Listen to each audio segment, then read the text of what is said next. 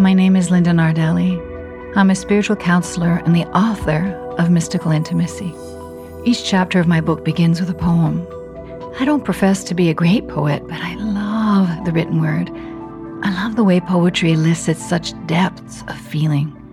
Mystical Intimacy is so much more than a book. It's a catalyst for transformation. It's a catalyst for deep feeling, for journeying within and freeing ourselves. For me, transformation is the release of energy to its next stage of evolution. It's the release of our locked in patterns, our, our, contractions, and our memories, and to let them evolve. And it's the release of the emotions that we work so hard to deny, to ignore, to suppress. To let those flow to their next stage of evolution is freeing and it's fulfilling, it's awakening. Energy can't be harnessed, it needs to flow to be renewed. And for us to be vital and healthy on all levels the physical, the emotional, mental, and spiritual levels. When we allow our thoughts, our felt senses, and emotions to flow through us, no longer harnessed, no longer fettered, the energy opens us to deep universal truths and a sense of belonging. Feelings are like a channel, like a riverbed through which our soul flows and awakens us to who we are. And poetry is a rich expression of that river, of these currents of the body and soul. The first poem of the book is a love letter I feel so innocent in these words as the poem expresses the, the vulnerable and, and the welcoming nature of children, of being a child. It, the poem is also, it expresses the wild nature. It speaks for the forest, the land, and fairy, for nature spirits. The poem is called Be Still and Surrender, and it's a poem about the mystery.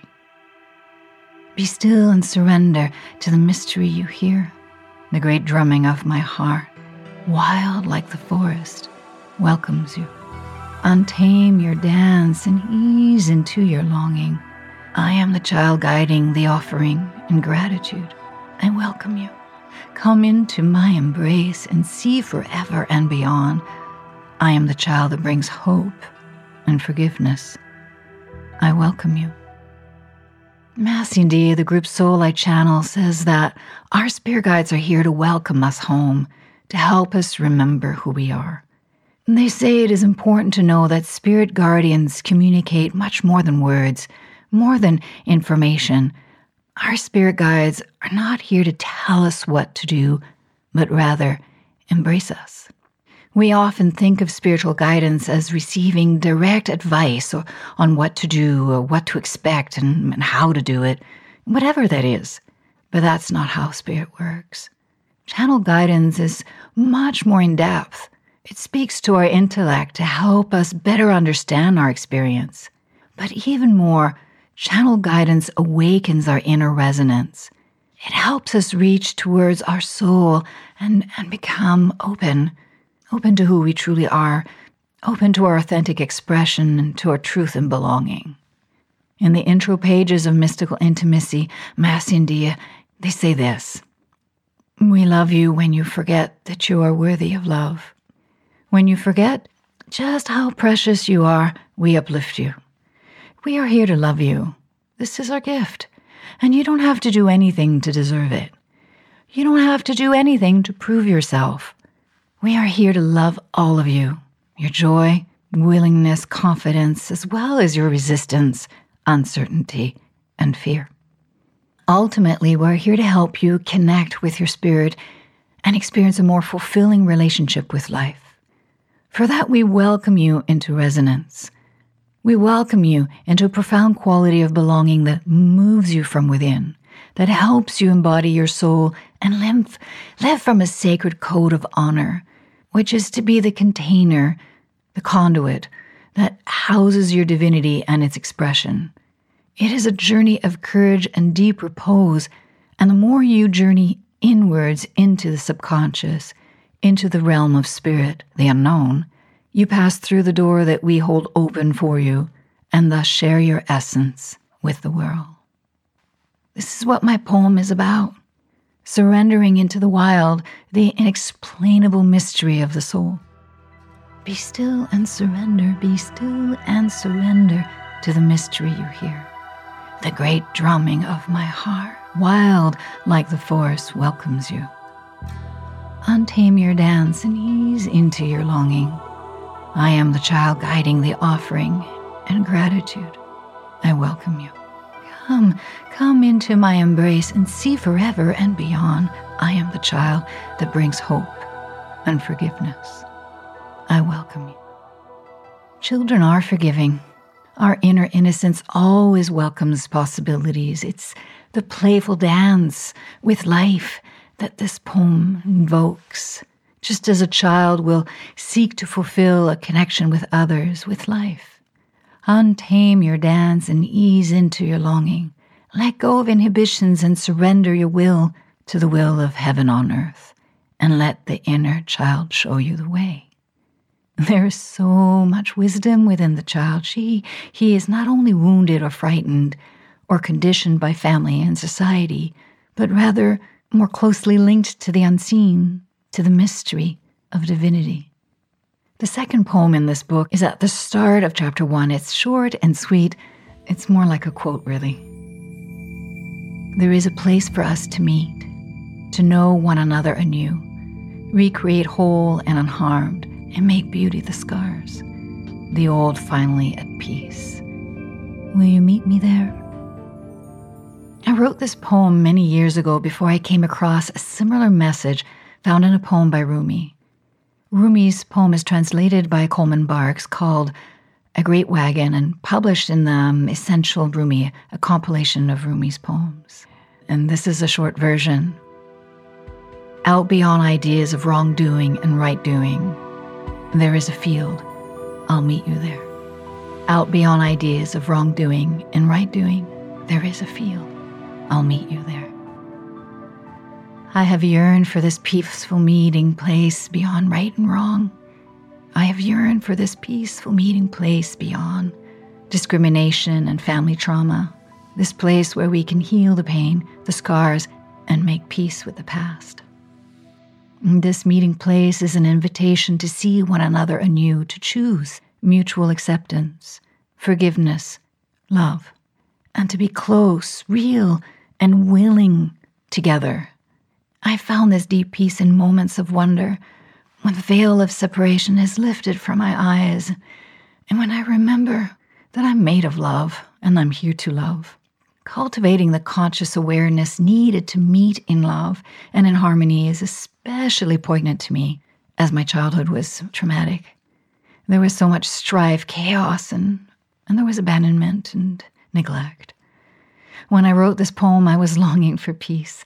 I yearned to hold the wounded child in love to hold my mother and my father in love, and to be held in turn. At the time, I had a vision of a, in a meditation, I had a, it was a dream. It was like a dream. I saw myself as an adult and a child. The child ran ahead and around a small lake towards my mother's spirit. And my mother wore a soft blue dress. And she walked towards me as a child. And I was watching this. She just took me in her arms it just felt delightful. And when my mother passed away, I was eight. In this vision, my inner child running towards mom truly felt like a reunion. These are the sweet moments in one's spiritual life, within the inner self, that are so healing and nourishing. There is a place for us to meet, to know one another anew, recreate whole and unharmed, and make beauty the scars. The old finally at peace. Will you meet me there? I see healing as a return to wholeness, not a destination. When I think of healing into consciousness, I understand that our consciousness is already whole and free. Healing then is a choice to open, surrender, and welcome everything that arises, even resistance, and especially uncomfortable feelings. You know, when Resistance is welcome. We feel good. When we feel good, we no longer resist. When uncomfortable feelings are welcome, we begin to feel quite at ease with what initially caused us the discomfort, the suffering. We become at peace. Not with having to be comfortable or at ease, but with being okay with the discomfort. being at peace with all the facets of our human experience. Thank you for joining me on my podcast as I explore what it means to be a human being experiencing spiritual emergence and healing into consciousness. I complete the podcast today with a message from chapter one about moving towards healing and awakening. I write, I don't know that we ever truly choose to heal or awaken. I think it's more accurate to say that healing and spiritual emergence chooses us. For me, childhood trauma threw me into a life path that I would have otherwise not found. I discovered a great love for healing and a profound affinity towards the spiritual. My understanding of awakening based on Massindi's teaching is that it is a relinquishing of the holding patterns that cause disharmony and a reconnection with who we truly are. It is a return to our inner resonance, to what feels authentic and enlivening. Awakening is a joyous surrender that exists for a passing moment or may linger and it may be sustained for long periods of time. But the instant that we reach for it, we become attached to it, which contracts the natural flow of our energy. Like a tight muscle that impedes the fluid structure of the spine, attachment to awakening intensifies our resistance. But nothing can remain inert, for energy seeks to fulfill itself and ultimately flow freely without obstruction. The energy of, of our essence cannot be held back.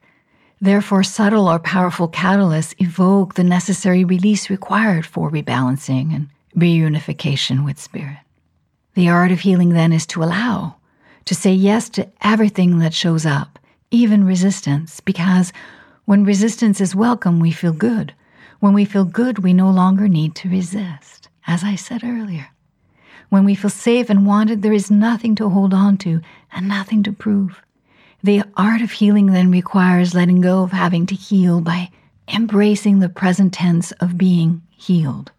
It's all about being what we seek now, which means no longer trying to suppress the part of us that we judge as imperfect.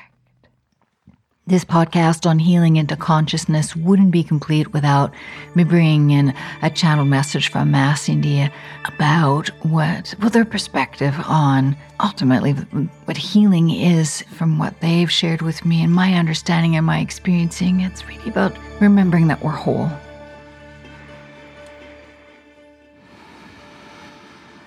Our dear friends. Mm. What we hope that you have taken in from this sharing, Dolphila's sharing here today, is that healing into consciousness is really about welcoming all of who you are. It's a state of, well, surrendering to you with utter kindness, surrendering to life with kindness. And when we say kindness, we don't mean being gullible and we don't mean being passive. We, we don't mean putting other people's needs before your own. Healing into consciousness has everything to do with being awake, being aware, being alive. And aliveness requires utter tenderness and love. How can you thrive? How can you really be alive if there's any ways of which you reject yourself. As we move forward into more episodes centered on our book that has been such a gift to bring into this world, we're excited. We're excited because we so want to elicit deep inner feeling not necessarily just a rational understanding, because your logical mind cannot even begin to fathom what true healing is. Your logical mind is always set to excel, exceed, achieve. It's fixated on fixing and rescuing and justifying, explaining your existence to yourself and the world. Healing into consciousness is an embodied awareness uh, that expands. It moves you beyond that logic, that mindset, the perception of reality. It moves you beyond who you think you are, what you think you want out of healing. And we couldn't talk about healing into consciousness, really, if we weren't also exploring something that we witness so many people go through. We witness this in Dophila's healing practice, her counseling practice. It's, it's people being fixated and hungry for breakthrough, and their idea of healing is breakthrough. If only they can get the answers, and, and if only they can get it together, and that, if only they could just get it. Get what? It's a very important question. Achieve what? Transformation, breakthrough, healing happens when you let go of needing to understand or change yourself. It's such a profound state of acceptance. So, if you have psychological, physical, emotional, psychic issues and concerns, setbacks, things about you and your life that are struggle and limiting, then make it your intention and commitment to become extremely curious about this and willing to see yourself from all these different perspectives willing to suspend judgment about yourself. And we're going to speak about this again and again and again. And your guardian spirits, that's their message to you again and again and again. It's to drop the self judgment and to drop the judgment of others. And of course, that's difficult to do, and we're not expecting you to master this. What we're asking of you is that you be aware of your judgments aware of your expectations, aware of your unkindnesses towards yourself, so that you can reframe your experience and become the gentle inner parent, become the gentle friend that, yes, will challenge you, but with kindness. So catch yourself in the act of judging yourself Catch yourself in the act of judging others.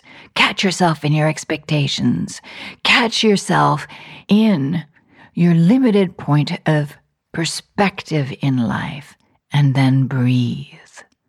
And be curious about, oh, look where my mind went. Look where my emotions got trapped. And remember, healing is not a destination. Healing is not something you achieve. Healing is not an action, it's a state of allowing, it's surrendered consciousness. So we welcome you into that great potential. We hold space for you, for that great potential. We fill your heart with our seeing you, our devotion to you, our belief in you. Thank you.